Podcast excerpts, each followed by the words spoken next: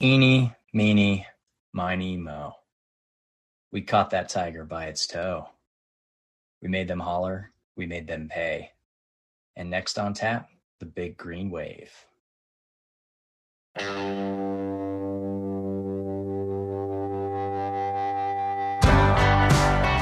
We've got the good chef joining us. How you doing tonight, chef? What's going on, my friend Bob Trollsby, the host of Cocaine Willie? How was how was the trip? How was the trip? I already started with the poem, so I'll just uh, you know Aw. we'll edit it together. Dude, But I cannot wait to hear that thing. I know it's I know it's elite. I know it's elite. But it's speaking fire. of elite, a trip to Manhattan has never failed me. And this one was by far the best fun I've ever had. In a monsoon, it didn't matter, dude. I love that. Did did you two get to meet in person? Fireball Matt. Let's go. Fireball, Let's fireball, go. fireball Matt. Fireball, fireball, fireball Matt. Yeah, that's I mean that's my nickname. Uh, and if you get some fireball on me, you never know what's uh, going on. But I'm glad uh, I was glad to see Chef in person, share a fireball shot with him, and and even though the weather wasn't like great, um, I, I'm sure he had a great time over in Section 19. Dude, we had too much fun. We end up meeting up with Scott Wildcat from the Bosco's Boys, Baller Status Cat, me, the Coffee Fiend. It was all a good time. I love that. Yeah, I was I was at a wedding in Utah. The liquor laws were super weird. Uh, Oh, we no. were, I mean, we were trying to buy beers for the after party after the like welcome drinks at Friday night, and you go to the bar and they're like bootlegging us beers because they couldn't officially sell the beers, but it was it was this weird kind of unspoken, hey, yeah, none of us really like the liquor laws here type of thing it was very bizarre. There was an after party also after the wedding uh, because it's just a bunch of Brazilian a bunch of Brazilian people and they love to party and they love to have after parties after their after parties after the wedding. So it was an incredible wedding. Couldn't have asked for a better wedding, uh, all things considered. But man, it's good to be back.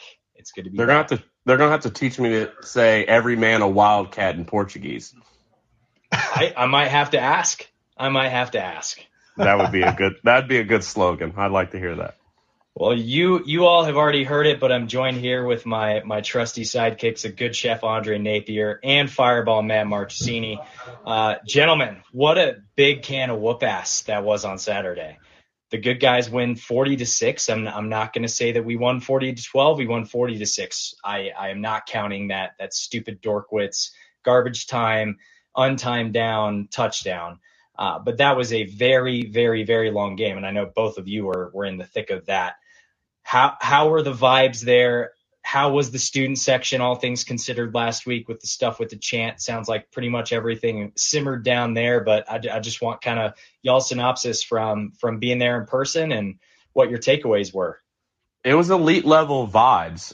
Uh, Matt can attest to that. It was before the rain started coming down in the fir- the second technically weather delay. It was going to be an elite packed house. They were raucous. Student section completely filled up. No chant. Thanks to Jerome Tang, he came in superhero that thing. All you heard was KSU, which was really cool. I mean, we all love the chant. It's it has its place. It's funny, but kept it clean, kept everybody engaged, everybody happy.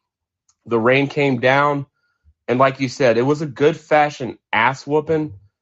We, we were in control the entire way from start to finish. Weather delay, they didn't know how to handle it. We handled it perfectly.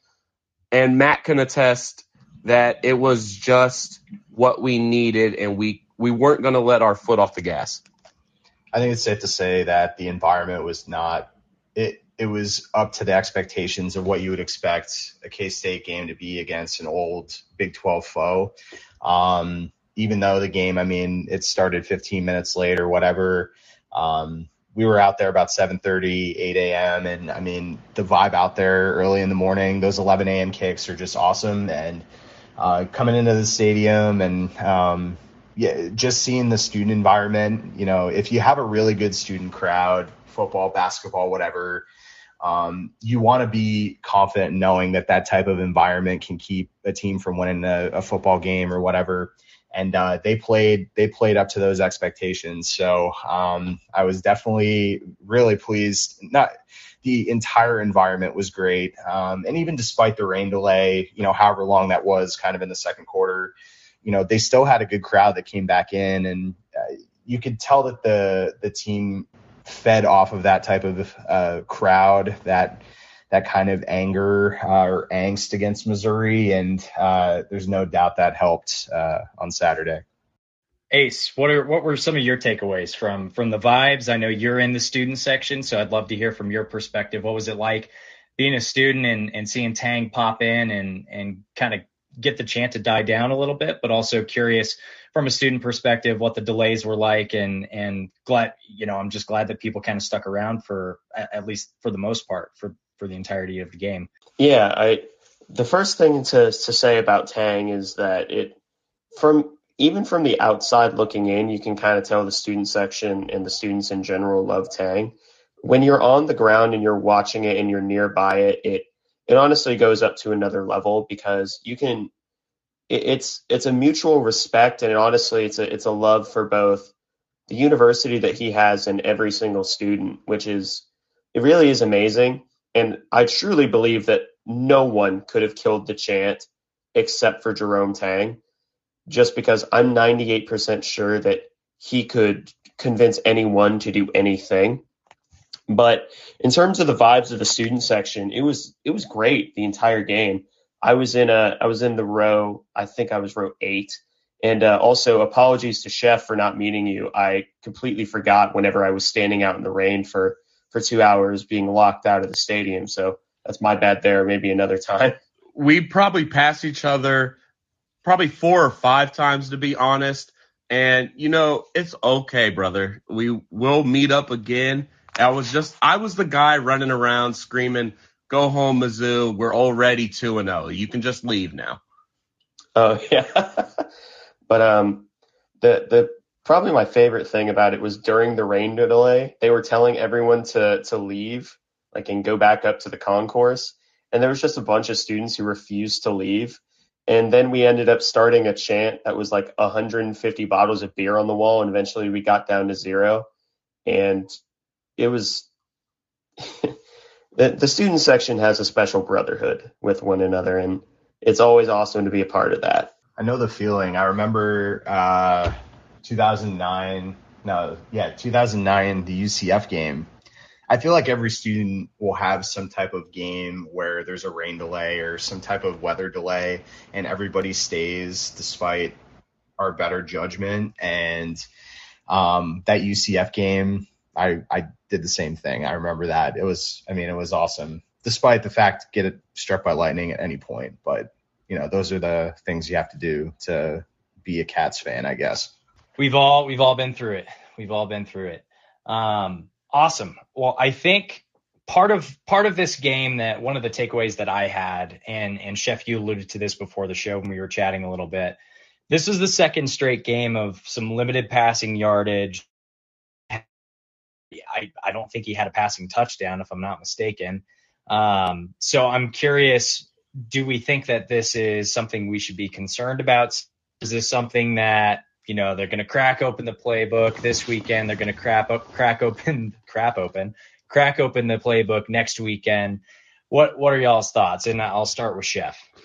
I don't think it's really anything that we're limiting or holding back from other people to scout. I think our route trees are relatively simple. We have plays that we haven't used, but I don't think it's necessarily that we're holding it back. The situational play calling has been elite, and nobody's really talked about Collin Klein being able to work with what has been going on. The first game, yeah, you don't really want to put anything on the table when you're in control like you are. But the Missouri game, being there in person, it was a monsoon. I could only imagine that those footballs probably weighed 40 pounds. So having Adrian Martinez try to sling it around for 280 yards really wouldn't have made any sense we were controlling the game, dominating on the ground in a monsoon. Why not keep running it? Um, we did get a little cute every once in a while, but when when it was dry, pop passes, Malik Knowles after on a scramble to the left, Adrian Martinez finds him 16 yards down the field. Um, the let's not forget that wheel route from Deuce Vaughn that was an absolute dart thrown by Adrian Martinez if it wasn't for a, a somewhat questionable pick play. But that that throwing is there. He's got the arm. He's got the he's got the precision. A couple drops, let's be honest, by the receivers in a in crappy conditions. So I don't think we're holding anything back. I think it's just perfectly situational play calling done by Collin Klein. I think we need to give him credit for that. Do we think there's any opportunity for him to get to that 3,000 plus yards in the season category, knowing that the first two games have kind of gone the way that they did? I don't think there's a need to, right? Um, I think we've seen we've seen some cards dealt these past two games that we can be really, really good running the football in all different facets of that that piece of the offense. Um, I don't feel this team needs a quarterback to throw at 300 yards a game. Um, if he's accurate, he makes the right plays. You know, we have opportunities to get those really, you know, those chunk plays. You know, and and move that with the run running the football. That's that's our bread and butter, at least from what I've seen the past two games. Um, if we took the thought process that Mizzou did that they have to throw the football down the field in a torrential downpour. We obviously saw how bad that was. Um, and if that's what the coaching staff on their side planned on going into in this game, that's a huge fault to them. Um, I feel like Chris Klieman, Collin Klein, they put together, they, you know, knowing that there's a potential it's going to rain, you know, we just need to run the football and we need our offensive line to block. Um, you know that that's what we need. So it's going to be game by game. I don't think Adrian's going to get 3,000 yards this year, but you know at the end of the day, if he's able to get if he's smart with the football and making good plays and it averages 175 yards, 200 yards a game, I think we can all be pleased with that.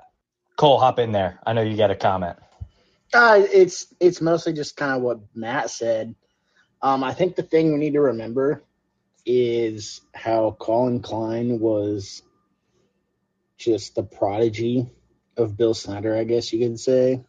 Like, no matter what, like, I think I I don't want to say we're going to be disappointed, but I think we need to remember, like, Collin Klein is a Bill Snyder product, like the the most stereotypical Bill Snyder court, like, well, dude, I guess.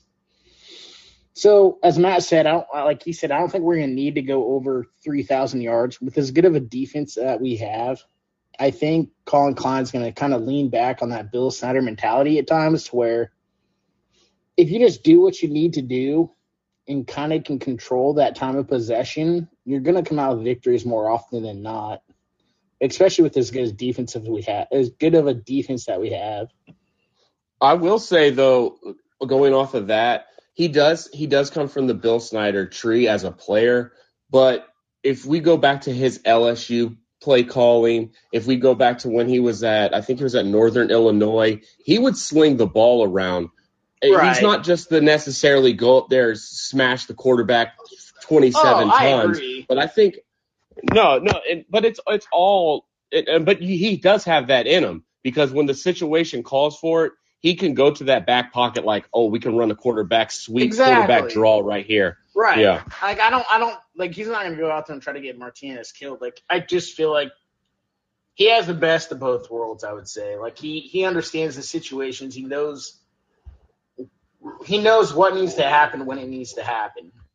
It's all about winning. Exactly. And I think I think what we've seen from these first two games, and you could go back to the LSU game we had the horses in the LSU game. We were a deeper team. They were limited on scholarships. So we ran them out the gym. S- South Dakota, we needed to hold it back a little bit. We got the best player in the Big 12. Give it to Deuce. Let's get out of here with a dub. Missouri, torrential downpour, like we've all said, situational play calling. Collin Klein gets a gets a notch on his belt for that. Right. I'm I'm honestly not really worried about like the passing game or tempo or anything like that yet. I, I'm I'm not worried. Like we've crushed the first two opponents. When it needs to happen, it'll happen.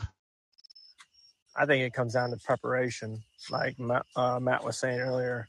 You know, there's a the old saying of fail to prepare, prepare to fail, and both sides show their true colors. You know, Mizzou didn't prepare well. They didn't prepare for the rain. They thought they could just, like Matt said, throw it and sling it. And obviously, in Klieman, you said there was they had a game plan of if there was a weather delay, and it showed.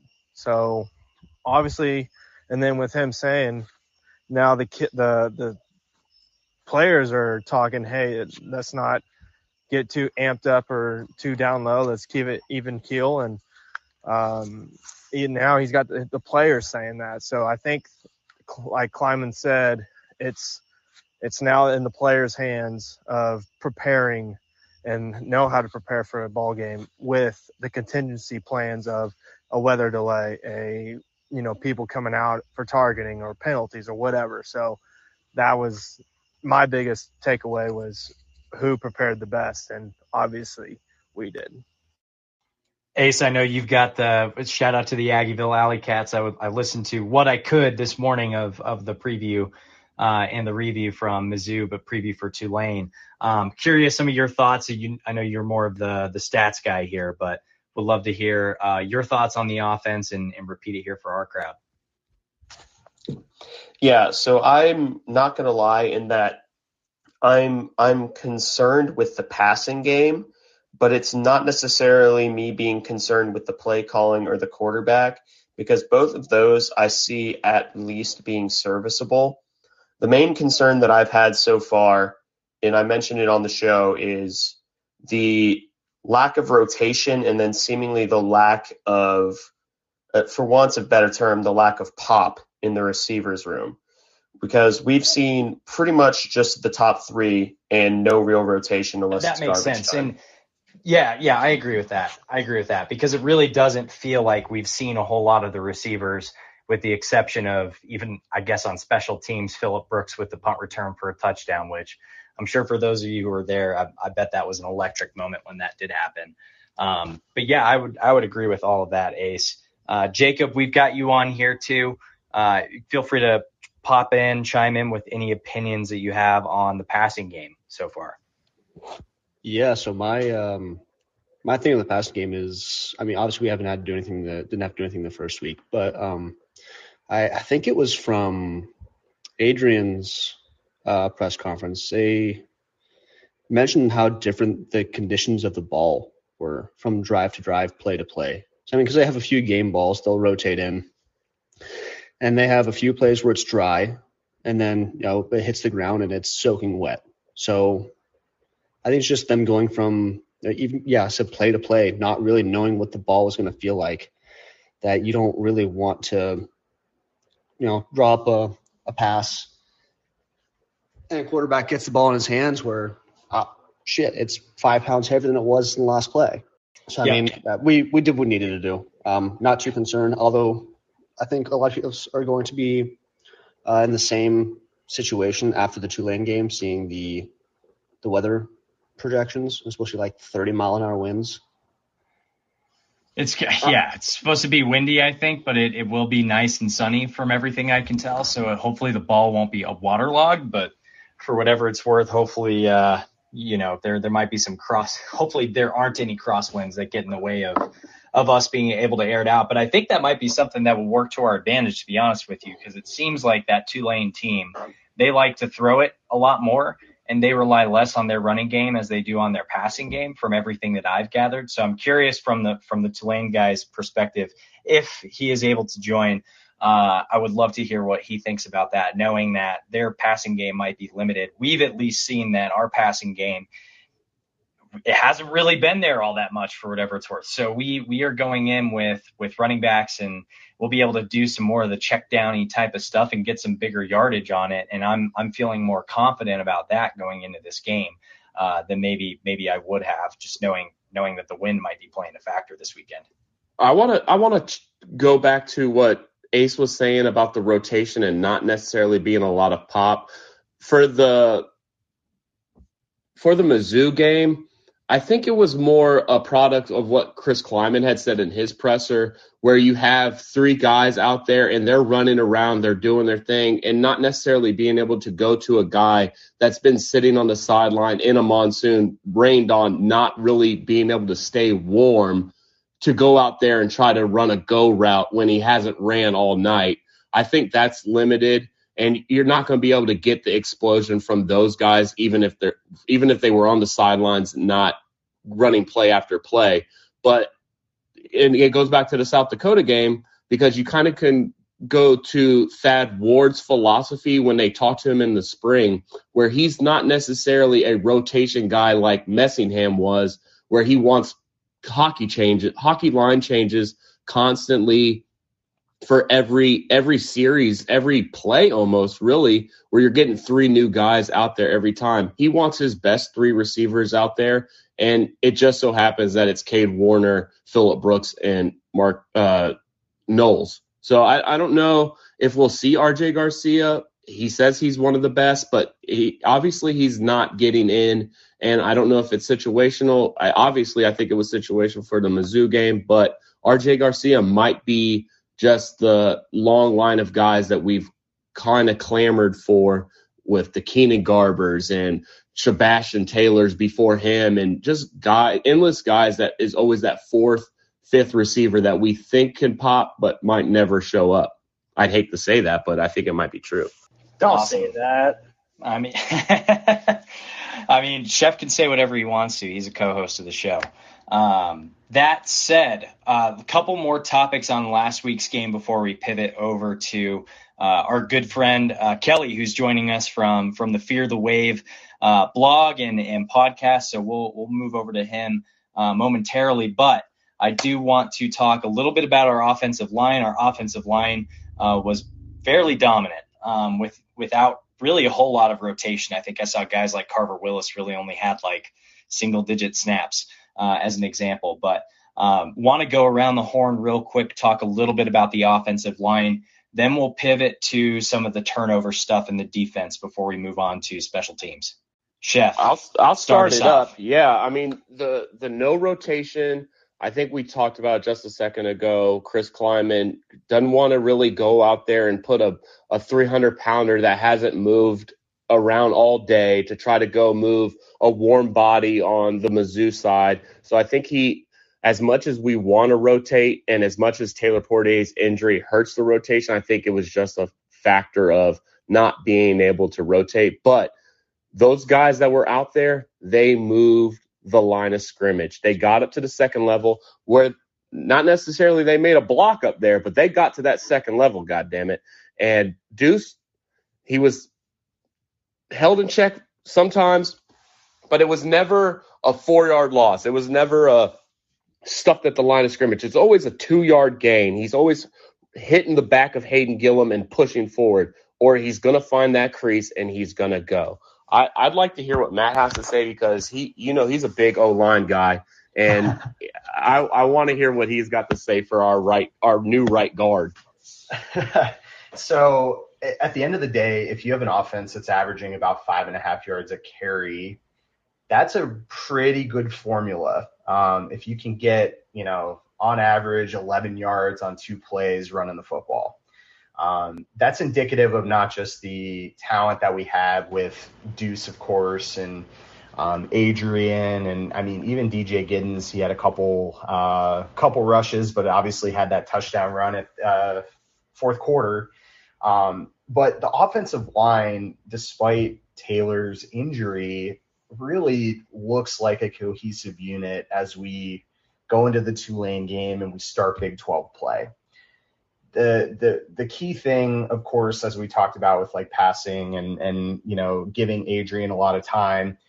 Mizzou did not have a sack uh, on Saturday, and um, if we're not giving up sacks, that's huge. Um, if even if we're, you know, Adrian's got to push out of the pocket a little bit, you know, the offensive line is giving Adrian the time that he needs in the limited number of times he had to throw the football, but also giving getting into that second, you know, second line there um, of the defense and getting five yards of carry. I mean, that's key. Yeah, I, if this offense is going to be a, pri- a predominantly running the football type team, a five and a half yard average per carry is going to be going to be good. So um, I would take that through Big 12 play. I admit. Um, so offensive line, you know, Hay, uh, Hayden Gillum just coming in. I mean, he he looks really good um, filling in, and you know that's exciting, especially with you know him being a sophomore.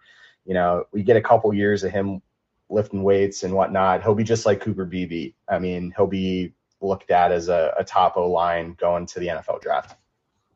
My only concern with Gillum is the high snaps, but if he can clean up some of those high snaps, then he will be he will be a god beater, world beater yeah. on on O line. And and Hadley Panzer too. I mean, I I kind of missed that and meant Hadley Panzer, but uh, Hayden Gillum. I mean, he was he's been really good at the center position as well as a senior. So, um, I mean, overall, I've just been really pleased with the offensive line. I had some concerns going in, um, just with you know, you're having to plug and play sometimes and, and looking at how good our line was last year, I've been really pleased um, with, with how they've looked so far.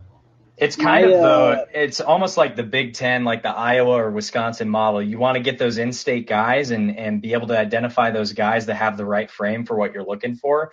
And this staff has done such a great job. Conor Riley's done an incredible job of identifying what those guys look like, getting that homegrown talent and putting them on the offensive line. You you'd love to see that stuff. And it's it becomes more of the you think about Georgia, right? You think about these teams that do more of a reload. If we can just become the next factory for offensive linemen, it's it's not that far fetched of a thing. We've already had it with Cody Whitehair and Dalton Risner and some of these guys that you see, Cornelius Lucas, like we talked about. Um, but we've already seen it with a lot of these guys. It's exciting to think about. This could be just continuing to reload, but I think a lot of these guys, there's more quantity of them than there is just one or two on, on our line now. And the, Can I, if I, oh, sorry. I was just gonna. No, I, I was just want to mention one concern that wasn't a concern of mine until, you know, Scott Wildcat brought it up in his podcast. But I, I can wait. No, what? No, go for it, yeah. Cole. Cole, Cole go, go, for uh, it. Just earlier today. Like, I mean, I I need to pay attention to the offensive line more, but I feel like when I'm watching the games, I'm just constantly watching the ball, so I don't notice as much as like the details of everything. Scott did mention uh, KT Leveston. There was a couple times where he was going to go get to the second level when he's either pulling or blocking, and he tried to get to the second level, and it seemed like he just didn't really know what what he was supposed to be doing or who he was supposed to be blocking at that second level. And that's my only concern. And just because I'm to blame it on Scott Wildcat because he put that shit in my mind when I was listening to his podcast. So now that's a concern of mine. I will say, as the expert O line technician on this Let's podcast, uh, yeah, it it's it's a thing with KT Leveston where he when he's aggressive, he is a very, I would say, great O lineman. When he's run blocking, you can watch the goal line play where uh, Deuce Vaughn scores our first touchdown. Watch that play back. You'll see KT Leveston get off the ball on those run plays. When he has to, and when he gets into pass pro and he gets too receptive for a D lineman, he's not quick enough to fight the hands with these guys, and they're too quick and he needs Cooper Beebe's help. And we don't always have the ability to give Cooper Beebe KT Leveston's undivided attention. When you're watching a game, Cole, I would not recommend trying to watch the O line on the first watch. Watching O line is definitely a second and third rewatch where you can pause the pause the game, see what the D line stunts are doing. Then you can watch the O lineman and see you could kind of just look and see who's supposed to be picking up who and what they're doing on that play. So that's what I would I would do if you're watching a game the second and third time. Watch the O line that way. Blame blame it on blind faith, man. We've had a lot of blind faith through the years as Cats fans, so I, I get that 100%. I think the last thing I want to chat through is before we move over to the Tulane preview. And again, we've got Kelly waiting, so we'll get them on stage here momentarily. But uh, special teams and defense. The defense forced four turnovers, four interceptions. Um, do we feel like the defense has lived up to expectations? And then and then we'll go quick around the horn on special teams. I feel like it's kind of 50-50. You know, we've we've got Ty Zentner as the All-American punter who's kicking bombs left and right. But Tennant has been spotty at best. We've I, I want to say he's close to like a 50% completion rate on on his field goals. It's it's pretty miserable right now.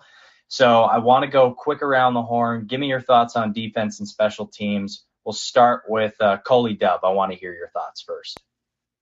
All right, let's get it. Um, I honestly, when it comes to defense, you know, everyone brings up, everyone brings up how you know there's been plays here or there where maybe our cornerbacks got beat, but when people say that, I just think how not necessarily luck, but it's just no defense is going to be perfect every single play, but a little bit of luck plays into a great defense.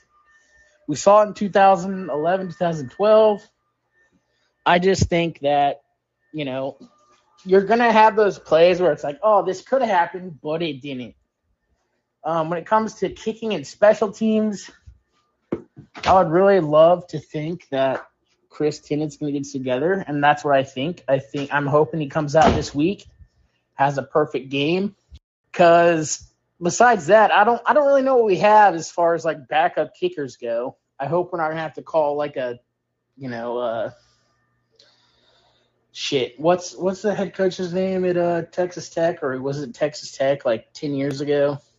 Mm-hmm. Mike Leach. I hope I hope we're not gonna have to call, I hope we're not gonna have to call him Mike Leach like, hey, does this university have anybody that can kick a football? So I don't know. Lane Kiffin I, just did. I don't know. I think about Lane Kiffin just did that at Ole Miss. We've got and we've got Justin Reid for the Chiefs, yeah, or, who's who's kicking for us right now.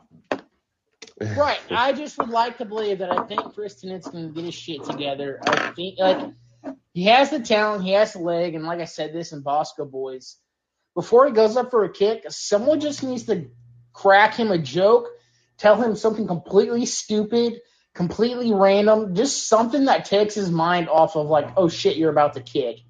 Just anything that takes his mind off the fact he's about to go kick a football, and that's gonna that's gonna figure everything out. I'm with you there on Cole. I'm I'm with you there, Cole. Man, I remember my coaches did that, and it just make us laugh, playing a playoff game, whatever. But um, sorry to interrupt.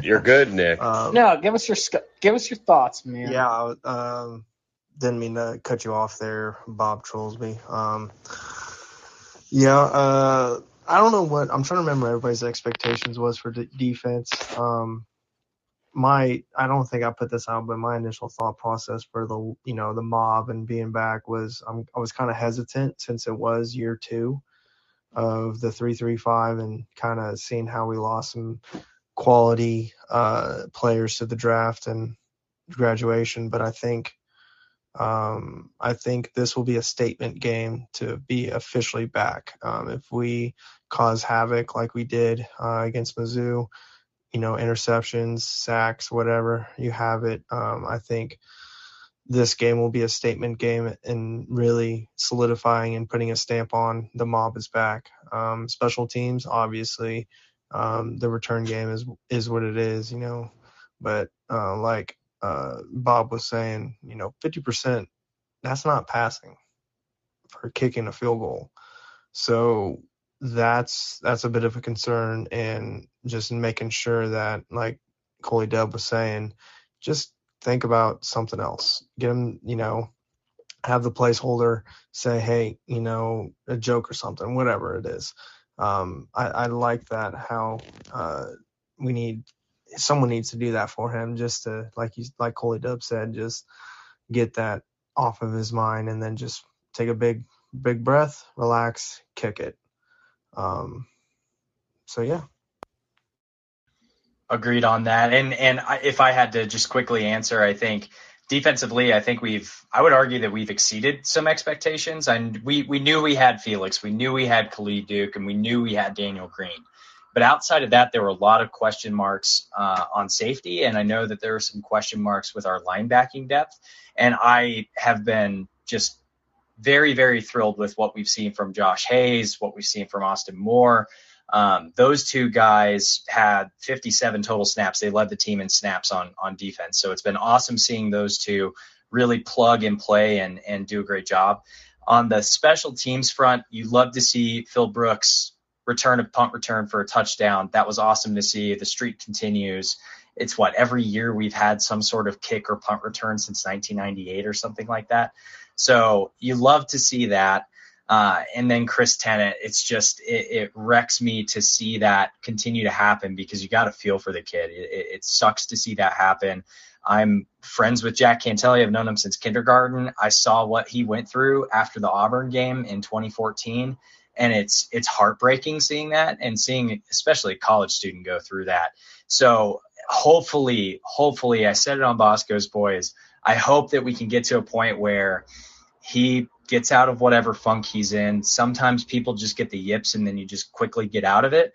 But I'm hoping that we don't have to go to Simmering or Leighton, some of these guys that I don't even know what they've got, but it doesn't sound like they have enough to really even contest Chris Tennant at this point.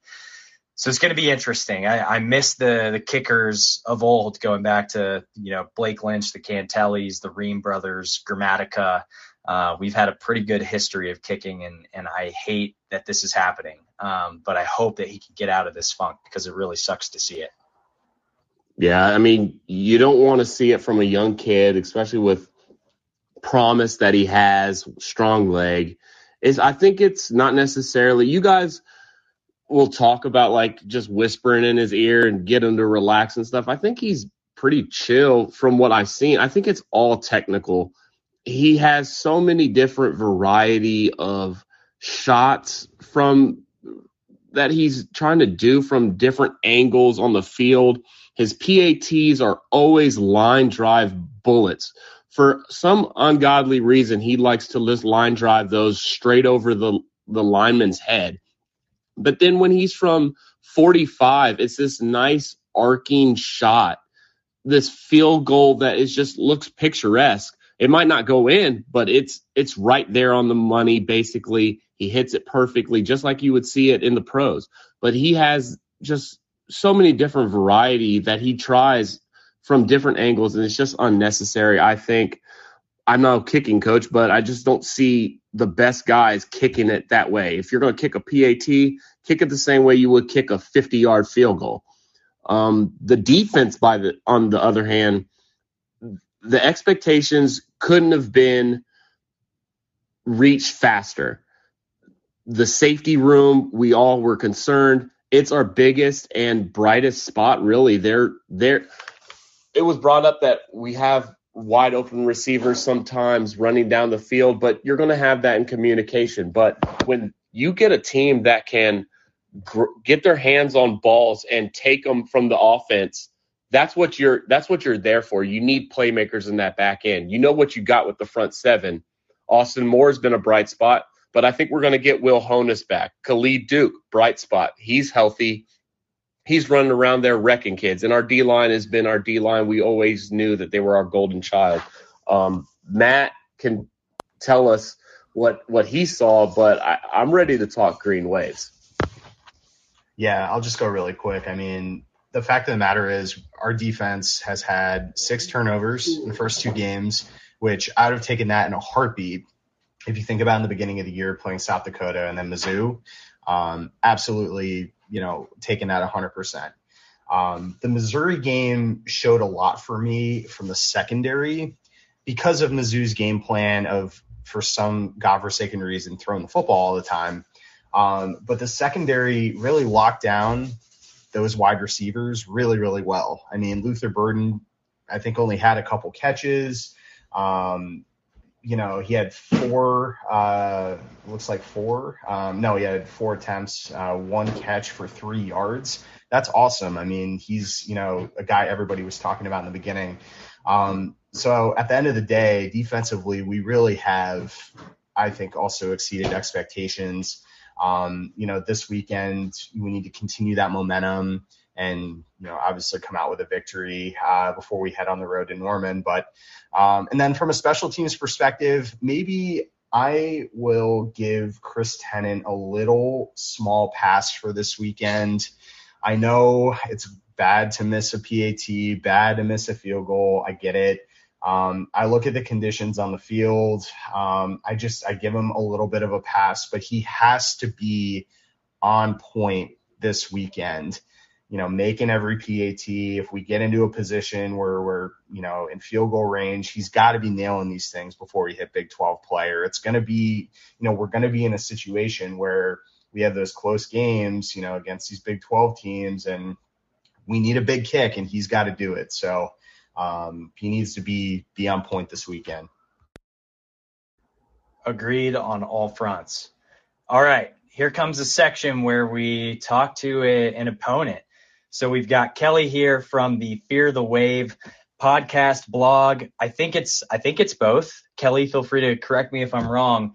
But uh, we wanted to bring you on and talk a little bit about the the matchup for this weekend. So I think the first the first thing that any of us had uh, in reviewing uh, this game was the line has moved from 20 and a half points to 14 and a half points. Is there is there some kind of juice that they're putting in the water down there in New Orleans that we don't know about? What what what kind of plugs do you have in Vegas that, that you can tell us about, Kelly? I wish I knew, uh, and I hope you guys can hear me okay. I'm I've been driving all over Kansas all day, so I've had uh, been driving in my um, lane garb and, and have uh, gotten quite a few comments. So didn't realize the uh, Kansas State fan base extended as far as it does. Um, you sound great, by the way. Good, good. I appreciate that. I think that um, you know Tulane is is a huge unknown, and um, I don't think we know very much about the Green Wave from the first two weeks of the season. You know, playing UMass and Alcorn State, um, starters were out in both of those games by halftime. I think Michael Pratt, the quarterback, played one play in the third quarter against Alcorn State. It was a 72-yard touchdown pass, and that was it. So they haven't been tested very much. Um, you know, a lot of unknowns coming into the season off of a two and ten uh, you know 2021, but a very talented team and a, a very experienced team that had gone to three bowl games in three years prior to last year. That's an impressive track record. That's an impressive track record. So it looked like, in again, kind of reviewing, I, I know Ace, who was on here earlier, uh, has done some reviews, but it, it, looks like kind of a heavy RPO offense. Uh, what do you expect to see out of the Green Wave in Manhattan on Saturday as far as some of the offensive scheme is concerned? They'll stick with what they do best. Uh, it will be heavy RPO, but it'll also be uh, they, are going to want to try to get the running game going um, against both UMass and Alcorn State. Uh, the defense really loaded the box and just tried to take away the running game. Probably our best player on offense is our, our halfback, uh, Tyjae Spears. He's probably our best guy outside of our quarterback. And um, you know, when he gets going, he he really uh, he's the the straw that stirs the drink for our offense. I mean, he ran for 264 against Memphis in the last game of the season in 2021. He's a guy that actually was uh, down to Tulane and Kansas State on the last day of recruiting a few years ago, um, and opted to stay home and go to Tulane. So I know he's been looking forward to coming to uh, Manhattan he took a, an official to Kansas State a couple of years ago. Um, but I think they're going to try to get him going and try to, you know, get some push from this offensive line. Is has two new starters that transferred in from other schools, and just hasn't. The, the pass blocking's been great, but the run blocking just hasn't been there so far. Um, and I guess the the passing game is kind of, you know, uh, been something we've been working on, trying to improve and it's been something that's been successful in the first two weeks. But we're not just going to be able to sit back there and throw uh, against Kansas State. And from what we're hearing and, and looking at forecast wise, it does look like there could be 30 mile an hour winds potentially. And so I'm curious, have you have you had a chance to play in a game like that yet as a team in the first two? I know you you put like a 50 ball up on one uh, one of the teams and, and 40 on the other, but um, were any of those games in high wind situations, and do you think that that, that weather may potentially have a, a chance to, to harm the passing game? Well, I mean, one of the great uh, great advantages to living in South Louisiana is it rains every single day in uh, in the in the summer and in the spring. So they've got a lot of experience dealing with bad weather, dealing with high winds, um, practicing in bad conditions. We don't have an indoor practice facility, so um, you know when when we do need to use an indoor facility, we go to the Saints facility or the Superdome um, when it's available. So you know we spend a lot of time practicing in the rain and and trying to deal with that. But no, the, the first two weeks of the season, um, the, the weather was was fairly good. The first week it rained a lot before the game started, so there are a lot of wet conditions. But um, you know the field turf kind of cleared out midway through the first half. It wasn't as slick as it it uh, it had been prior to the game. So no, we haven't had to deal with any kind of big uh, big weather issue. We're talking about the passing game, and you mentioned not having to deal with the elements, but with the weapons that he has, he's been able to get the ball at a pretty efficient rate. Can you tell us about some of the weapons that he has? I know for sure I've been noticing a kind of a shorter tight end, but he gets the ball and he scampers. Yeah, sure. Uh, Tyrick James is the uh, the tight end you're talking about. He's number 80. Uh, he's about 6'2", 245 he's a guy that's more of a receiving threat. Um, we have a, a, bigger blocking tight end that um, will do more of the dirty work in the run game. But Tyrick is a guy who's, uh, I believe he's a fifth year senior this year. Played a lot of ball, um, caught a lot of passes. I think he was our leading receiver last year.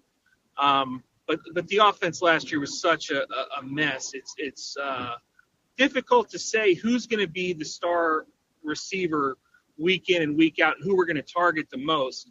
Um, basically, what we have those three punt returners who we like to get the ball in their hands and let them do work after the catch. In uh, Jha'Quan Jackson, Lawrence Keys, who's a Notre Dame transfer, and then Dea Dea McDougle, who's a transfer from um, from Maryland. Uh, both Keys and McDougle were four-star recruits out of high school.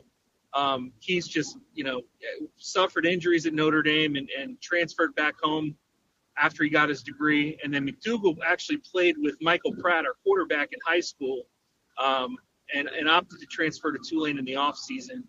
So they really want to get the ball in those guys' hands on jet sweeps, on reverses, on short passes, and let them do work after the catch.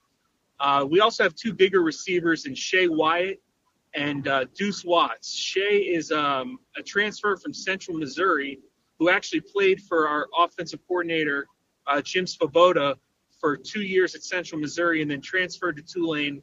Um, and was our leading receiver last week. I believe he had five catches for a buck thirty um, and a touchdown. And then Duece Watts was our leading receiver two years ago. Had a subpar 2021 and hasn't really been a factor yet. But he's a bigger guy. He's 6'2", 6'3", 200 pounds. Um, can make contested catches. Can d- get down the field. So w- this is the first time in a long time that Tulane's actually had weapons on the outside and guys that can make plays after the catch. Yeah, I mean, you you brought up earlier that the expectations you don't really know what you're going to get because last year was a two and ten season. I know you guys were dealing with a hurricane and all of that. It was some displacement, I think, was happening.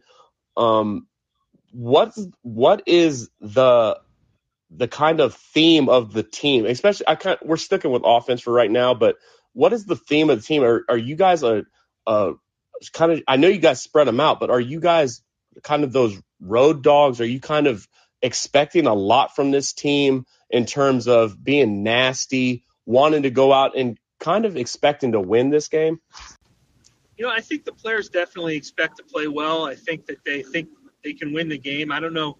Tulane fans, y'all said you guys, uh, you know, manufactured a little bit of optimism. Tulane fans manufacture pessimism by the truckload. So um, if you ask a Tulane fan if we can win this game, most of them are going to say no, definitely not. But if you, uh, you know, being around the players a lot, uh, you know, you mentioned Fear the Wave earlier. That it's a it's a podcast and it's a, a media platform, but it's also our NIL platform. So in that respect, I get to um, interact with the players a lot and get to know them on a personal basis. And um, a lot of good kids, a lot of experienced kids who really do believe they can win. I mean, even though we had a bad season last year, this was a team who had the ball with a chance to beat Oklahoma on the road in the first game.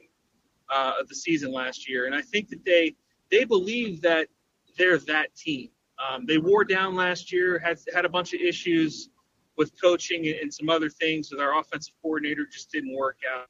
But I think that they we, we're extremely experienced across the board. Maybe not necessarily playing together. Like I mentioned, we have two transfers on the offensive line who have played a lot of ball, just not together. So I think that they they believe that they can win the game, um, but it's going to take a, a, pretty much perfect effort, uh, no penalties, no turnovers, and generating some turnovers on defense to to stick in this one and have a chance. That that's kind of what I was expecting from the offense and kind of expecting from this team because growing up, Tulane has kind of always been a dangerous team, especially last year. I mean, you gave a Big 12 team fits in Oklahoma on the road, which should have, I think it should have been a home game for you guys. But the defense is kind of what I always remember from Tulane. And it, there's kind of a connection between K State and Tulane. I think one of your starting cornerbacks is Lance Robinson. It was a, a huge pickup for us in recruiting, was a Bill Snyder recruit, kind of tried to stick it out with Chris Klieman, but made his way back home to New Orleans and Tulane. This defense with Lance Robinson, can you tell me some players and what this defense brings in attitude that's going to bring to Manhattan? Sure, I, I think it like like the offense is extremely experienced on defense. Um, our our um, strength is our linebacking core and our secondary. We have three um, safeties in Lummie Young, uh, He's the Duke transfer, right? Lummie Young is a Duke transfer. He started 25 games at Duke. Uh, Chris Hampton, who is our defensive coordinator, spent a year at Duke as a secondary coach. And when uh, Young came on the transfer market, he had a lot of places he could have gone, but he opted to uh, follow Coach Hampton to Tulane. And um, yeah, I mean, he started 25 games in his career. Macon Clark started over 30 games in his career. Larry Brooks has started over 30 games in his career. So uh, they moved Clark down to the nickel, and um, those guys are are extremely smart. Um, they can all run a little bit. Um, not the biggest guys in the world, but definitely guys that can uh, that not afraid of contact. They'll come up and hit you. Um, so far, untested this season against the pass. I think if you look at the stats, I think Tulane's second in the country, um, you know, in pass defense. But that's just a function of UMass not wanting to throw the ball at all, and Alcorn State was kind of inept. Um, couldn't, you know, couldn't protect their quarterback, couldn't get the ball off. So uh, it'll be an interesting test. But those guys are, are really experienced. Then on the outside, um, probably our most talented defensive player is Jadon Canady. He's a true sophomore cornerback who played nickel last year and he's moved to the outside this year. He's got legitimate Power Five starter credentials um, and potential. He's a track guy, not the biggest guy, but uh, played extremely well for us as a freshman. Uh, we have high hopes for him this year. Um, and then on the other side is probably, you know, we, we have Lance Robinson, who's played a lot of good ball for us this year and uh, really came on towards the end of last year. If, if I had to pick a weakness in our secondary or, or a question mark, it would be uh, Jarius Monroe, who's our other corner. Uh, he transferred from Nicholls State after um, being named all uh, all Southland Conference two years in a row. His brother was a uh, four-year starter at safety at Tulane. Jarius is big. He's 6'2", got long arms, can can run a little bit, but he doesn't have a lot of experience at playing this this level of football. So if I had to pick a guy that if I was on the Kansas State offensive uh, coaching staff and I had to pick a guy to test, I would test him early and often. Um, and then you asked about, you know, our, our strength is our linebackers, Nick Anderson and Dorian Williams. Uh, Dorian is probably going to be drafted in the middle rounds this year. He's 6'2, 230, 235. Uh, really good um, coverage linebacker, but also will come up and hit you. Nick Anderson's a fifth year senior, um, junior college transfer, uh, defensive captain, just a really good all around football player. And I would not be surprised if we saw them um, move to defensive end on passing downs and, and have Nick and Dorian rush the passer. Uh, we saw it a couple times against UMass. They're just, um, you know, it's, it, it's great having two 235 ish pound um, speed rushers on the outside who, um, who who played a lot of ball, and then behind them we have two younger linebackers who are very good coverage linebackers, in uh, Jesus Machado and uh, Corey Platt Jr., who've done a really good job in the first couple of weeks. So um, that's our strength. Our biggest weakness right now, we lost our starting nose tackle the week of the, the UMass game. Adonis Friloux is out for the year with a, a torn ACL. So we're kind of uh, holding that position down by committee right now. So if um, you know if you're looking at a spot that might be a little weak, it's uh, interior defensive line. Um, our depth took a pretty big hit when Friloux went down. Well, Kelly, I uh, I know that I can speak for everybody on the pod in saying thank you for for all this. Um, I think we all want to hear, you know, truly what it what are you thinking about this weekend? You know, what do you what's your prediction for the game? Um, what do you think from the Tulane side? Um, you're going to see out of your team, and and you know, give us your thoughts, give us your prediction.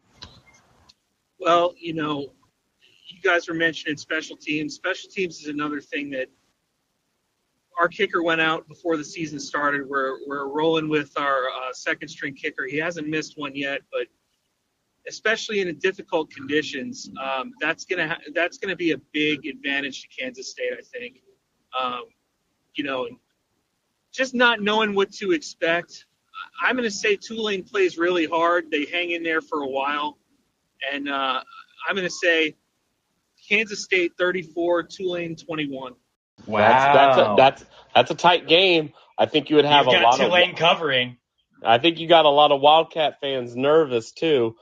This is kind of about that. I, you know, I would say this. I think that Kansas State, if they play, if they play a very, you know, vanilla um, game plan, trying to hold things back from Oklahoma, then we'll find ourselves in a lot closer game. I think if if what will be success to me is if I see Kansas State having to open up the playbook a little bit and having to show more things um, because the game's a little bit closer than than expected.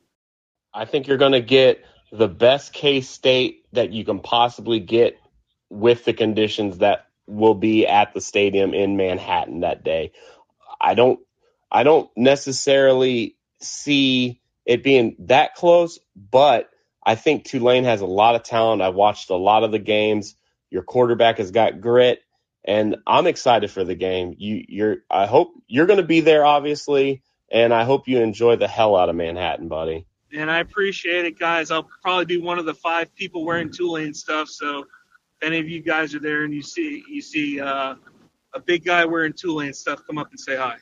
Yeah, you you heard it here first. Anyone who's there, if you see see anyone wearing green, say hi. Give them a nice uh, give them a nice fireball shot if you're around at the tailgate.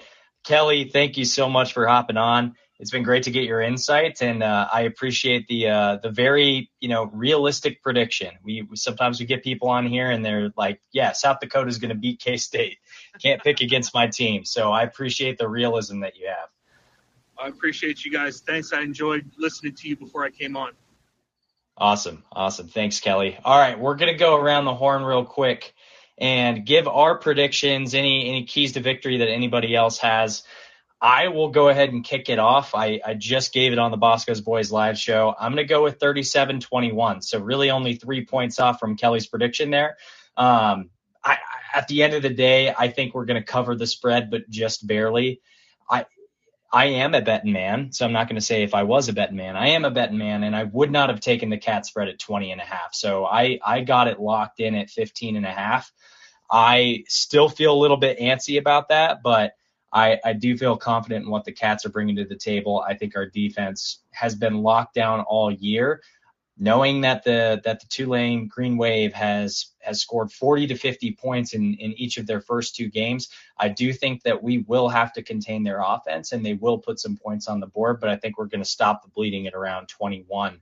Uh, so I will go ahead and throw it over to to Chef, and then I will invite the rest of the the crowd here to the stage so we can get some takes in on predictions, and then we'll go through uh, some guys talking ball here at the end. Yeah, I, I gave my prediction as well. I'm going 37 12. I hope I remembered that right. 37 12. I think we shut them out. We don't we don't let them in the end zone. Their kicker seems pretty accurate. I forgot about the weather conditions. He might miss a couple. Who knows? But four field goals for the Green Wave. Give us another dub, baby. Come on. I'll uh I'm gonna be optimistic. I'm thinking 38 to 14. Uh, so I think we're gonna cover the 14, and I thought we were gonna cover the 20.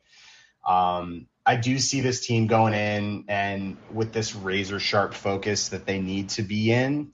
Um, we've heard a lot this week about the Oklahoma game. Um, admittingly, obviously, a seven o'clock kick in Norman. We've heard all this stuff about Oklahoma, Oklahoma.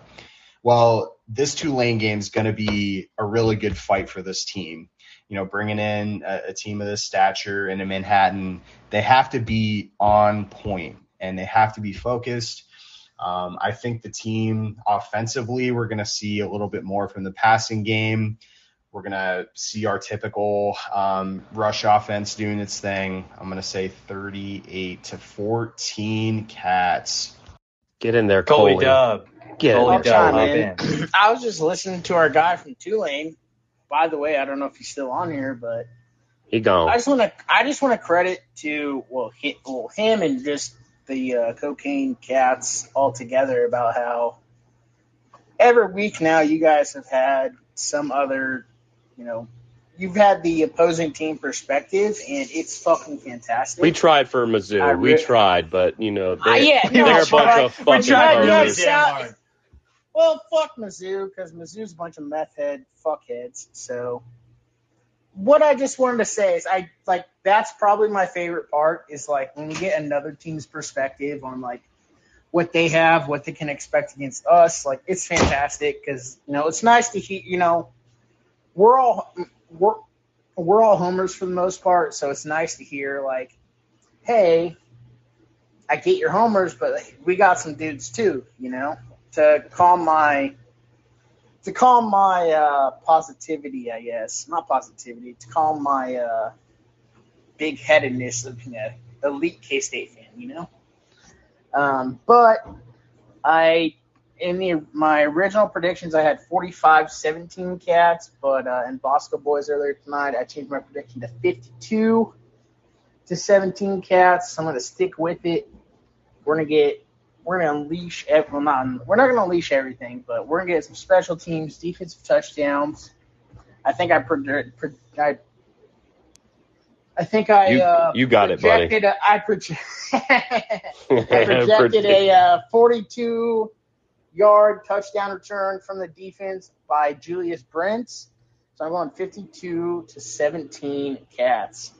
I love it. Will, do you have any any takes on Louisiana drivers, New Orleans drivers, you know, Tulane math majors? Give us everything that you have.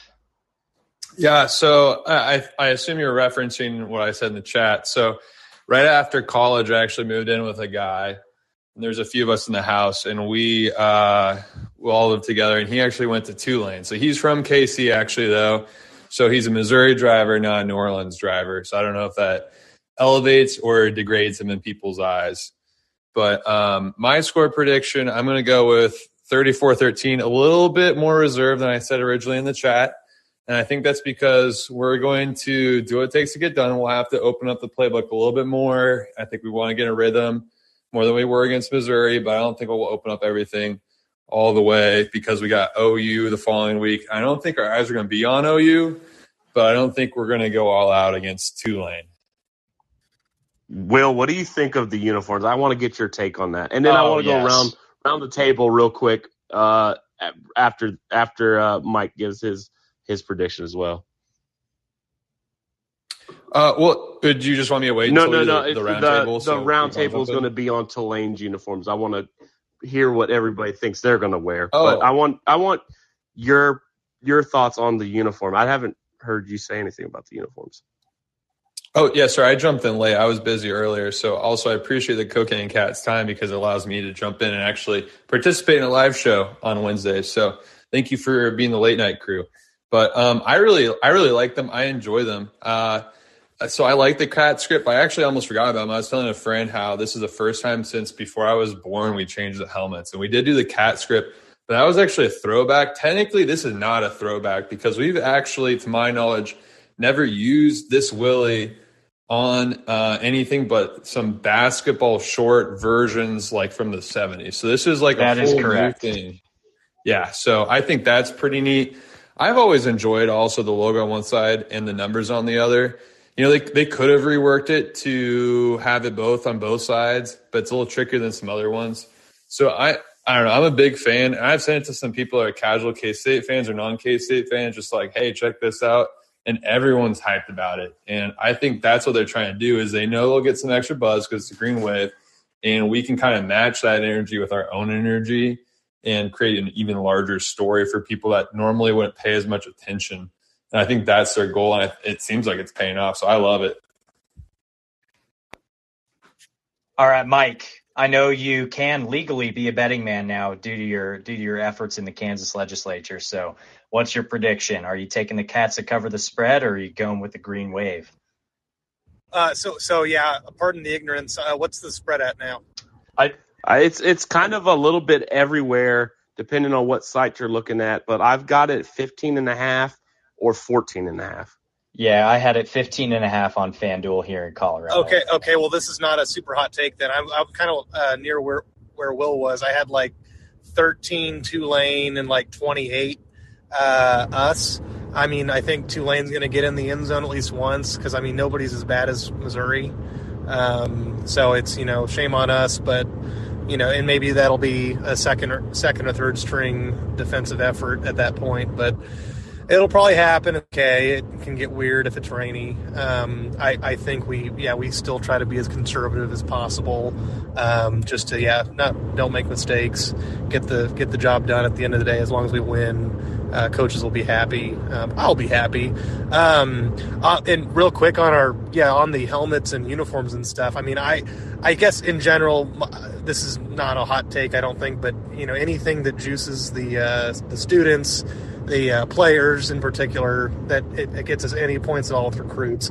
I'm I'm up for pretty much anything. I mean, as long as it's not some caricature of Willie taking a dump on the American flag, like I, I'm here for it. It's let's let's let's go do do whatever do whatever you got to do. If it gets the players going, I'm here for it.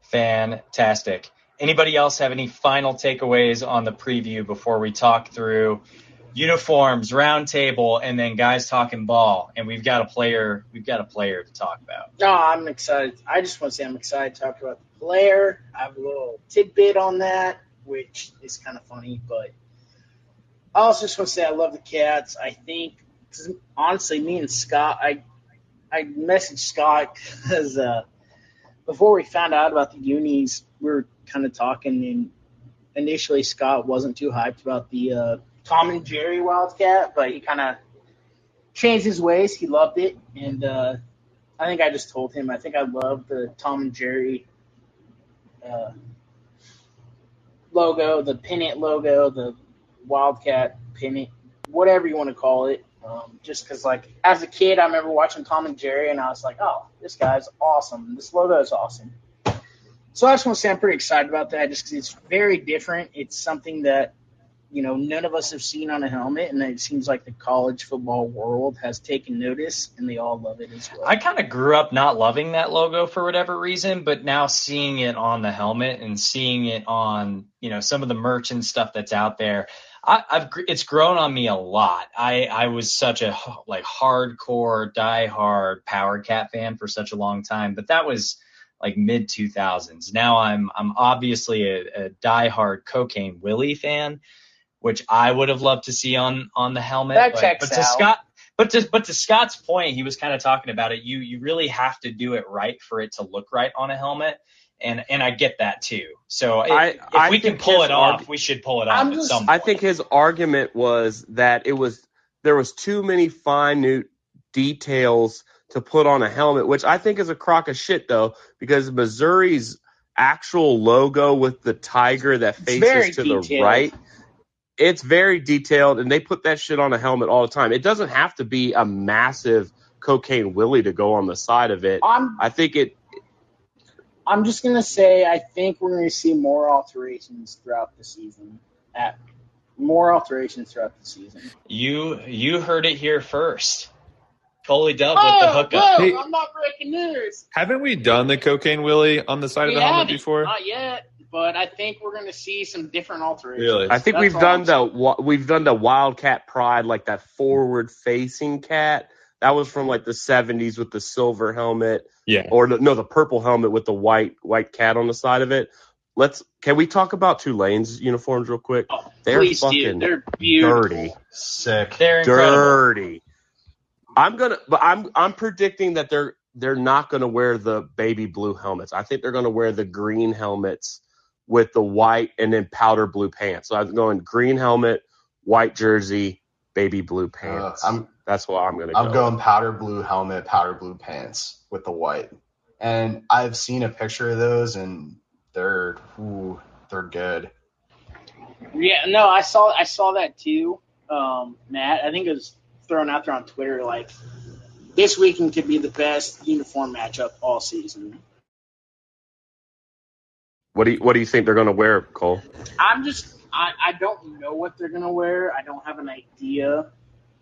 Uh, They we, have white we should have helmets, asked too. our we should have asked our fucking guy who was just on here, but Yeah, um, we should have. No, the the Twitter matchup I think was like that like teal. What, what I don't know what you want to fucking baby blue teal, not teal. It's fucking like baby blue, baby blue helmet with the wave, white jersey, baby blue pants. Like those look sick.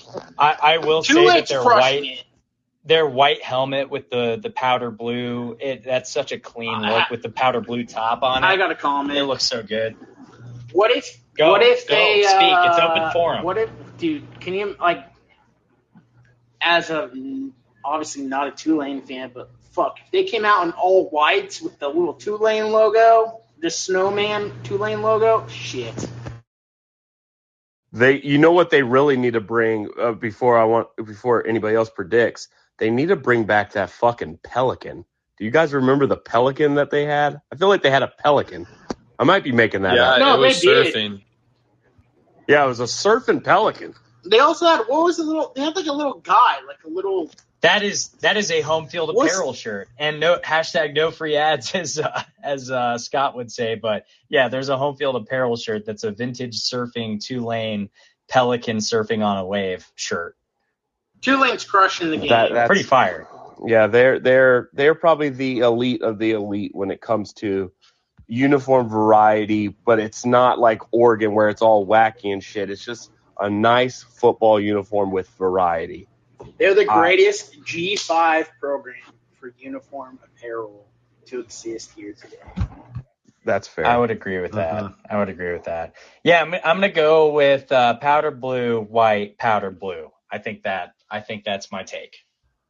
Yo, Will, Mike, any thoughts on the unis? And if hey, if Bob, Matt? if Bob Trollsby says something's right, it's gonna happen. Just like last week's 14 parlay that netted him Mm. nice nice eight hundred dollars. Yeah, yeah. I I have some locks for this week, but I'm not feeling as confident in this week's as I was last week.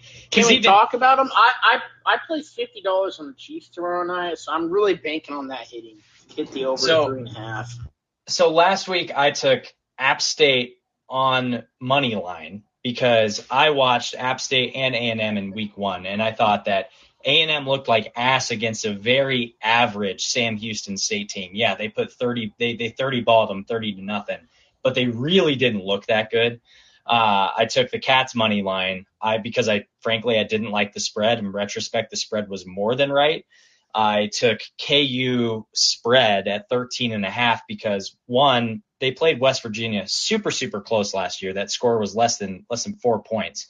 Uh, and then this year, I mean, they, they 50 ball the first team that they played. And I'm like, West Virginia, they're coming off of a loss to Pitt. I really don't think that they're they're as good as people think they are, and I don't think that Pitt is as good is as good as people think they are this year because they lost their they lost their offensive coordinator, they lost their quarterback, they lost uh, they lost their main wide receiver, and so I felt very confident about the KU one, and that ended up being one of the best picks I took last week. And then the fourth one, I'm not even remembering what it was, but I think it was another. You fucking Iowa another- State to bank, cover. bro. Yes, You fucking Yes, yes, it was bro. Iowa- yeah, it was it was Iowa State to cover. Um, again, the justification being Iowa looked like ass in week one against South Dakota State. And then two, Iowa State, they put 42 points up against SEMO. Granted, they're playing SEMO, but coming into it, they were also due. I don't think they had won against Iowa since Matt Campbell took over. So I, I just feel like they were a better team, and they showed it. They were a better team in El Assico. So I felt That's really not good about saying these much. picks. That's Oh, not no, saying it's much not. being a better team. No, it's not. So what are It's your not. picks this week? Like you're holding out money from us. What are your picks this week? All right, so my my locks, my locks for this week. I've Put got them in the OU put them in the spread chat. against Put them in Nebraska. Oh, I'm talking through them. I've got OU spread against Nebraska. I think the last few coaches that have gotten fired, their teams have gone in and, and gone ahead and win the game the next game. I don't think that's going to happen for Nebraska. That team is totally defeated. They've got an awful culture.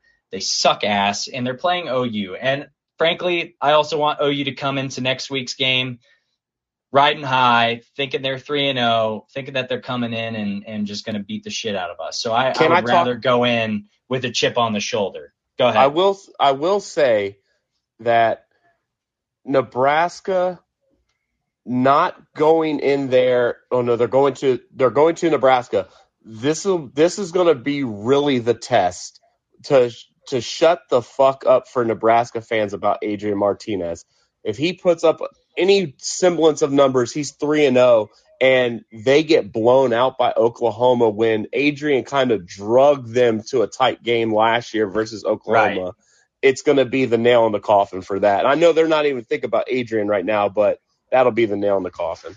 Absolutely. Could could not agree more with that. Um, yeah, I've got I've got OU on the spread.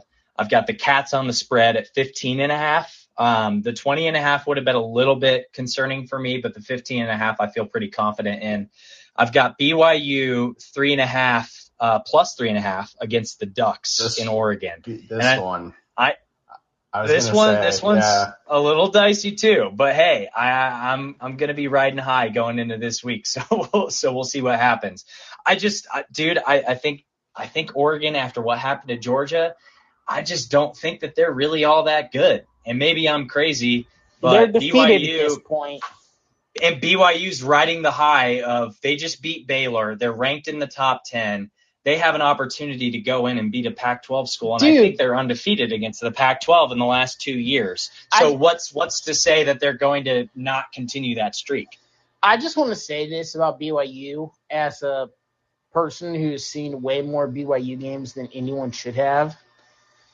They always have a solid quarterback, and they're always just they're just good. Like they're. I don't remember the last time I've seen a BYU game where just they look shitty. They're always good. They always have a solid quarterback. Like they're just consistent as fuck. Like no matter what, they're always consistent. It's just like they're good, but this week they're beat the hell up. That Baylor game and the week prior to that, Ah, they, they've lost a lot of bodies. that was double They've lost a lot of bodies. Are they getting their receivers back? Are they back this? Their top two receivers are they back this week? Or are they are they also? I think one of them's out? still out. I think one of them's still out, but they're Well, shit, that guy hell, step man. up. Eh, you're right, man. Like, fuck, two overtime games is gonna cost. Don't listen to these me, fucking Bob. These are Bob's locks. Yeah, it's not it's not it's not like a two These overtime game. It's not like a two overtime game against Xavier, uh, where You're you're, right, you know you're you're gonna have to. It, it's not like that. You're not gonna have to turn around and play the team the next day or two days after that. So I feel a lot more confident in this one than some of the others. Uh, I've got Penn State minus three and a half covering the spread against Auburn. I've got KU plus nine and a half covering the spread against Houston. And then I've got UTSA covering the spread plus 11 and a half against the law. You got all this in a parlay. Ooh. This is all you expanded your fucking boundaries, my guy. I mean, I did You- six. I did six and I, I That's threw. goddamn. You know what was your last game? Uh, UTSA covering against uh, Texas, 11 and a half. Well, guess what? It's always the last fucking leg. It's always the last fucking Are, leg. are they down to their you. third stringer? In, They in are. UT? That I think that's been As- confirmed. as of They're now. down to the, yeah. But Bijan, Who's- Bijan might be okay. Bijan might be okay. So it, I mean, it's going to be very interesting. Yo. Hudson Card's either going to be limping out there, or it's going to be I their I third think string. it's their third string, but You, I- you hit this parlay, you're flying me out to Colorado, guys. right, like we're celebrating for you if you hit this parlay. We Yo, there's oh, two- absolutely. we live our bang lives through you now, Bob Trollsby. I'm, I'm two- here for it. There's two other games to look out for: Washington and Michigan State. Washington's a three and a half point favorite over number 11 Michigan State. And Texas Texas A&M Texas A&M is a five and a half point favorite over Miami in college. That Are station. you shitting Is me? another one that is that is wild to me. dude? That they is don't Miami's have, top wild to 25 right now, right? Yeah, Miami's 13th and A&M is 24th, and A&M is a five and a half point favorite in College Station. Yeah, Miami's quarterback situation is just straight fucked. You say What? you said Miami? Oh no, no, no, no I'm No, sorry. A&M. Texas, Texas, Texas, No. yeah. A&M's quarterback situation is so fucked. They have no. Options. Oh, it's awful. It's Yeah. so bad. I have a down here. I have a buddy who graduated from A&M. Well, I have a buddy, his wife, and I have I have some friends down here who all graduated from A&M, and yeah, he was pretty pissed last weekend, and they're uh, it's not looking good. It just seems like A&M is that consistent eight and four team in the SEC that we all projected them to be ever since they left. Yeah, because So- they were a consistent eight and four team in the Big 12 every single year. exactly. Um, Like, or I- I worse. would- If I didn't, if if I if I was not a good person, I would rub this shit into him every fucking weekend. But There's another game. I tried not to be an asshole. There's another game that I want you guys to look at. That NC State Texas Tech game. I think the line's grown, but it's at ten. I there. I don't think there's any way that Texas A&M covers that. I mean, uh, Texas Tech, Texas Texas A&M. Tech. Get, yeah, Texas Tech. Texas Tech gets anywhere close to it being a ten point game. I think NC State blows the doors off of them. I yeah, I you know Texas Tech and Houston last week. I, Houston is not a good team. Houston should have won that game. If like if Houston should have won the game, but I don't have. think Houston is a good team. and hence Uh, why I have the Hawks, the Squawks covering against Houston. can we they may can not we win. talk Houston about will KU probably for a win, moment? but Like what the fuck? Like like I mean, sure. At do this I point, do at I this do point, I we, need to worry about KU at this point in the season or like let's see it play No, no, absolutely not. See it play out. No. Lance Leipold is going to get his paycheck in Lincoln, Nebraska, and we're never going to have to Let's worry about KU fucking again after about six Hell weeks. no. They've barely beat anybody. Look at last year. They only won games that were a single score or less. They've had to go to overtime this year, and this is the softest part of their schedule. You're right. Let's go, Will. Let's go, Will DeBose. Exactly, exactly. Hey, look, look, they're improved. They're I improved agree. for sure. And I think Lance is the best coach we've hired in a while. But this is what happens for every team. They have the non-con. They feel fucking great after beating a team sixty to nothing, and then they come back to earth when they have to play conference teams. Now, KU did play a conference team, but they played a team that actually, and this is what's crazy, might be worse than them this year. Dude, Yeah. West Virginia cannot figure it the fuck out. Like, I don't think Neal Brown makes it past week six. I'll set the over under. Wait, what are we on? Week three, technically? Yeah. When do we play them? Uh, Because you know, Uh, coaches in get November, fired. Coaches get mid-November. fired November, after they play late the late Cats. November. 17th or 14th, like I think- mid November. Yeah, because Do they Late- do late they wait that long? Do they wait that long and wait until K State plays them and then then can them after? it, after it depends us? how rich their boosters are, right? Like, do they have the fucking money in West Virginia to fucking pay this? This what is it like twelve or it's like ten I think it's million or 15. something stupid. Because Frost, fifteen, I don't know. Frost, yeah. was, Frost was twenty, and I think his is fifteen. I don't know, but with their acceptance rate, you would hope that they have someone with some kind of money somewhere. You know what's wild about West Virginia, and this is really unrelated, but if Manhattan, Kansas was in West Virginia, it would be the largest city in the state. Dude, I'm so like West Virginia is the like I'm sorry, I'm just ranting right now, but West Virginia is a state, in general, as a whole, that confuses me more than anything else. Like, I see a picture of West Virginia, and they have, they have the weirdest fucking state lines that I've ever seen in my life. It doesn't make sense to me. I'm it's just beautiful very, though. I'm- it's I'm It's a very, big- based off of It's just, Yeah, I'm a Blame the Confederates. I'm just a- blame the Confederates. I'm just Exactly. a very stupid person that I don't understand how state lines were given. so so one But of the ju- borders it, is like, the it Ohio just doesn't make fucking sense to me.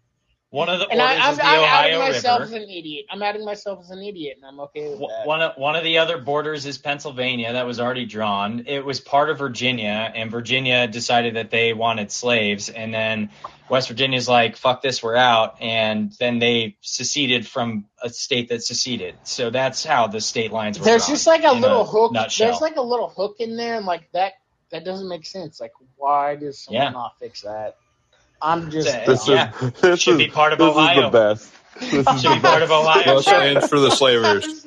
I'm so sorry. I'm sorry for bringing up stupid conversation, but like, I'm just dumb, and like, it just looks so bad to me as a.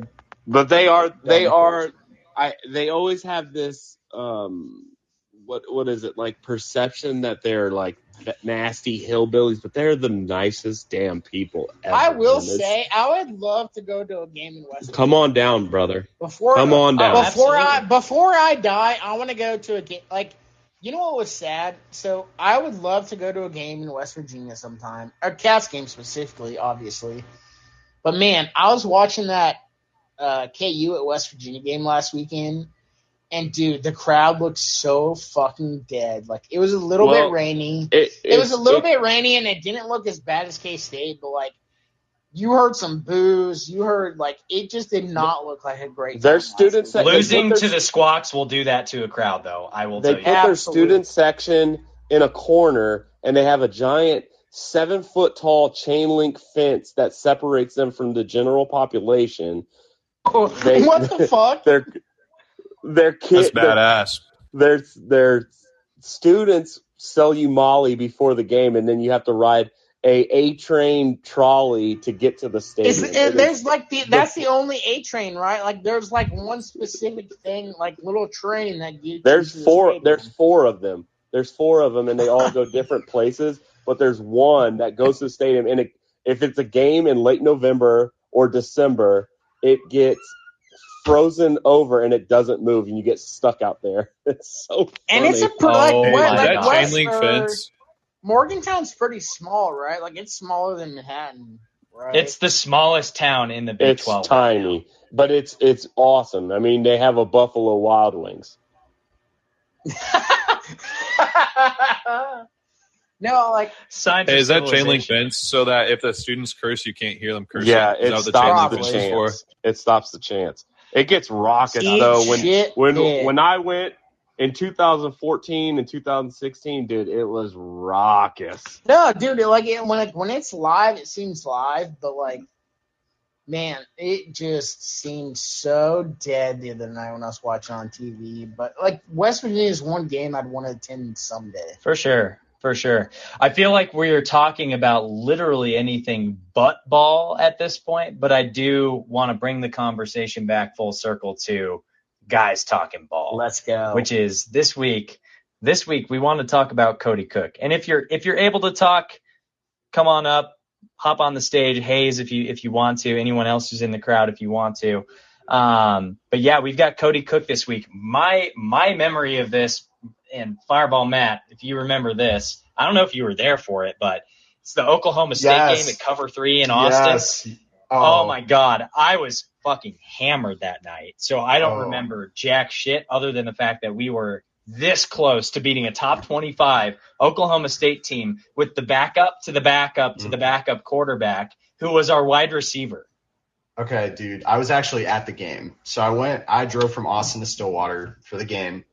And um, when, so Hubener got hurt, I think I want to say it was like the first quarter. And right when we saw Kody Cook coming in, entire, like, it was me and a couple other people were like, this is going to be the shittiest game ever. like, we're playing a wide receiver, blah, blah. Well, hell, you know, second quarter, third quarter, fourth quarter, we have a fourth quarter lead. I mean, Oklahoma State, they kicked a field goal with whatever was it, a minute to go. Um, so the fact that we were in a game against a top 25 Oklahoma State team in Stillwater playing a wide receiver at quarterback was one of it. It's an underrated K State fandom moment being in the stadium and witnessing that. And then he went on to be the starting quarterback because Bazooka Joe was hurt and Ertz was hurt at that point. And so he ended up starting the bowl game that year, which I know we talked about a few weeks ago against Arkansas. We don't have to get into the to the nuances of that game, but that was just one of the wildest sequences of events that I've ever seen in in K-State football fandom history. It was a beautiful sight watching Kody Cook out there. I know I gave Skylar Thompson a lot of shit in Miami for wearing 19, but when Kody Cook was wearing 19 with his double wrist tape. Looked like he wanted to wear gloves, but he decided not to just like two seconds before that. And he was out there slinging Dropping that thing off his back foot. He didn't give a shit. He was throwing them off his back foot and he was dropping them. I think it was, was Deante Burton like the number one receiver that year. I'm not sure, but Yeah, he was. Prob- He was. Oh probably. and it was it was just gross. But he would get out there. His ankles are all. He's got the ankle braces on. He was a beautiful receiver. And now is he is he still at Hutch? He's at Iowa State. No, he's at Tennessee. Oh, he was at, he was at Iowa State, right? he's at Tennessee. No, he was Uh, at Hutch. didn't he just Community- accept a job at Tennessee? Yeah, he definitely like a- he's definitely at Tennessee now. I definitely remember seeing that.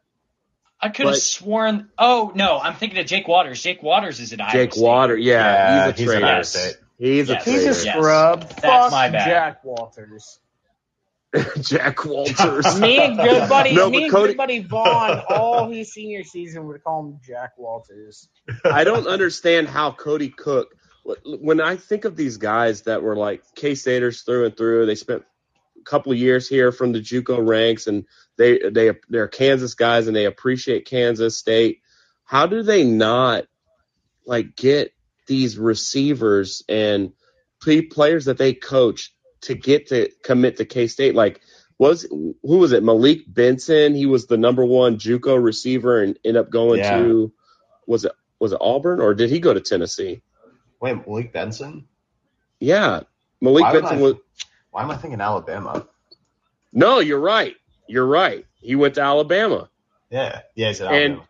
and that guy. He, we offered him a preferred walk on out of out of uh, high school, local Kansas kid, but he went under Kody Cook's uh, receiving tutelage, and now he's at Bama instead of K State. I, I, What I do you will do never, there? I'll never forgive Kody Cook for that. The hell a with the Liberty Bowl. I have a fun Kody Cook fact for everyone. So in that West Virginia game, he threw a 77-yard touchdown pass to Deante Burton, which is tied for the 12th longest pass in school history. Man, that was a dot too. Cross the field, and Yeah. then Deante Burton stiff arms that dude right in the face, and he trots into the end zone. That was sick. Yeah. And that uh, I, I I think we're both literally reading this off of the K State Sports website. Yeah. But that that pass came on the first offensive play after his own rushing I touchdown. want to Yeah. hear Coley Coley Dub's story on. Yeah, I mean, it's, yes, please. It's, it's nothing like crazy, but like, so before the season even started, before K State even played their first fucking game that season, um, I have a fantasy football league up in Can like, well, so yeah, I have finished football league that's mainly made up of some friends up in Kansas. and we had like a draft party that year, so we had a bunch of people over. We were drinking, drafting. I think we were watching like Notre Dame at Texas, or or yeah, Notre Dame at Texas that year, where everyone thought like Texas was back after they beat Notre Dame by a field goal. So we were watching that game, drafting, drinking, having a good time. And there was this guy who was he was a little older than like more, most of us, and when we were drafting, you know, at some point throughout that night, he mentioned like oh, by the way, like Kody Cook's taking snaps at quarterback. So this was like before the season fucking started. He was like, oh, this guy's like Kody Cook's taking snaps at quarterback. And I was like, and me being an, well, not necessarily an idiot, but me being like, dude, what the fuck are you talking about? Like Kody Cook's a wide receiver. Like we have guys at quarterback. Like what the fuck are you talking about? and he mentioned that, and I just thought nothing of it. And then sure as shit, like halfway through the season, Kody Cook's our starting quarterback. And I was just surprised as shit. I was like, oh my god, that fucking that guy was right. Like he had some sort of inside information, but Kody Cook was taking snaps at quarterback before that season even started. That's and then we found out that was Kody Cook that was telling you that. I wish it was the Kody Cook telling me that he was taking snaps at quarterback, but it wasn't. Like that's what's crazy is like like this guy like just the fact that like that's how bad our quarterback depth was that season that our one of our JUCO transfer wide receivers was taking snaps at quarterback before everyone even knew. And then midway through the season, it was like, oh shit, like that guy was right like four or five weeks ago, telling me that Kody Cook was taking snaps at quarterback. Like, oh, he was right. He knows what he's talking about. But yeah, so, it was nothing crazy, but it was just the fact that like I didn't believe a goddamn thing that guy was saying, and then like five weeks later, oh fuck, that guy was right. Kody Cook is our quarterback right now so I guess I forgot. So that Jesse Hurt, Jesse Ertz was the starter that year, and he got hurt. Um, but Alex Delton was on that team as a freshman, and then there's this other guy. I don't know if anybody remembers Jonathan Banks but this was like this recruit that came in that everybody was like kind of excited. Um, he was like a JUCO quarterback, and everybody thought, oh yeah, he might come in and like be the starter, and he got beat out by a wide receiver. So that was when we figured out. No. Who's, oh wait. Well, and I no, I remember Alex more. Delton. Tell me more. I remember Alex Delton too. At the beginning of that season, we everybody was kind of trying to hype him up a little bit, but we never we never saw him, and maybe he redshirted that season too, but. They they switched John. It was funny that you said Didn't he got beat up by a receiver because like they end. Yeah, he was he yeah. transferred to Tulane, but before he did that, he tried to go out as a receiver. It was so funny. They basically oh. just swapped positions. So I don't even remember it, that. Yeah, he, he like it's very similar to the Daniel Sam story, where he was a, a kind of a hype recruit. We brought him in. He gets beat out uh, he got beat up. Daniel Sams got beat up by Jake Waters or Jack Walters, however you look at it. And then he, he goes tries to transition to receiver and then transfers. That's exactly what happened to Jonathan Banks. Yeah, it was right. so weird. Oh, he wore number nine too. That was a I love that number on a, a, yeah. quarterback. And Alex Delton got hurt in the beginning of the year and got a medical red shirt. So his 2015 was a red shirt, but he played two games this is this is just Snyder 2.0 in a nutshell. this whole really conversation. I, it was it was weird because I feel like we could kind of see the writing on the wall with some of the Kody Cook stuff. We could kind of see the writing on the wall with some of the big bowl losses that we had. But then you had the high points too, where you had the the Texas Bowl win against A&M, and Myles um, Garrett was on that A&M team you had the win against Michigan, which granted Michigan was kind of at a low point in their in their school history, I guess, from a football perspective, but that was a big high point for us because it was similar to that Buffalo LSU bowl win that we just had. Yeah. And I, I, mean, it's just it's just weird kind of thinking back on those things. And then what was it, the Cactus Bowl that uh, that Delton led us to victory that in UCLA with uh, Josh Rosen. Yeah, so those were well, Josh didn't Josh Rosen sit out of that game? Weren't they playing their backup because he was he had declared for the draft already? You're right. Yeah, You're right. They did sit him but out. it was and that was team. the it was his w- team, and they were only like a seven he, win team. He rushed like the whole second half. He was just doing quarterback draw, quarterback read. All that was the nasty uh, Boston Stiverson leg break game, and he never recovered from that. Yeah, yeah. I Boston Stiverson is a family friend of my of mine. So yeah, that that I remember very vividly. That was a tough thing to watch for sure. Well, let's let's Man. not end it on a sad note. Let's uh yeah, definitely not. Uh, anybody else have any other thoughts on Kody Cook or, or Snyder 2.0 or uniforms or anything while we're at it? Because I just poured a full beer, so I'm I'm here and I'm just going to be editing tonight. So let's just enjoy Oh, yeah, football bricked season. up. Let's let's let's enjoy this football season. It's going to be one of the best that we'll ever remember, and we're in the freaking middle of it. Let's Oh yeah. it, soak it all in. Let's enjoy these podcasts. We're all kind of new to this, and we'll we'll meet back here in a week, and we'll be talking another dub. Soon. Oh well, yeah. Let's roll the green wave, man. Let's roll them. Let's roll them. Any any parting words from anybody else before we sign off tonight?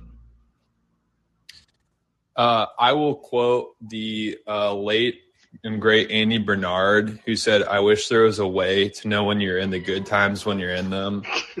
Dude, that's a fucking classic. Like, I'll never forget watching The Office the first time through and like hearing that quote. I was like, God damn, that is such a good quote. Oh, it's great. And hey, hey, we are 2 and 0. We just got a new helmet, and not everyone, but a lot of people want that for a long time. We're about to play Tulane. We just got to play Missouri for the first time in 10 years and crush them. This is how you know. Or, hey, we're out late drinking beers, talking about football. That's it. This You is know. This is how you know. This is how you know. Well, for for my co-hosts Fireball Matt and Chef Andre Napier, this has been Cocaine Willie, Wildcat Country. Let's ride. Cocaine's a hell of a drug.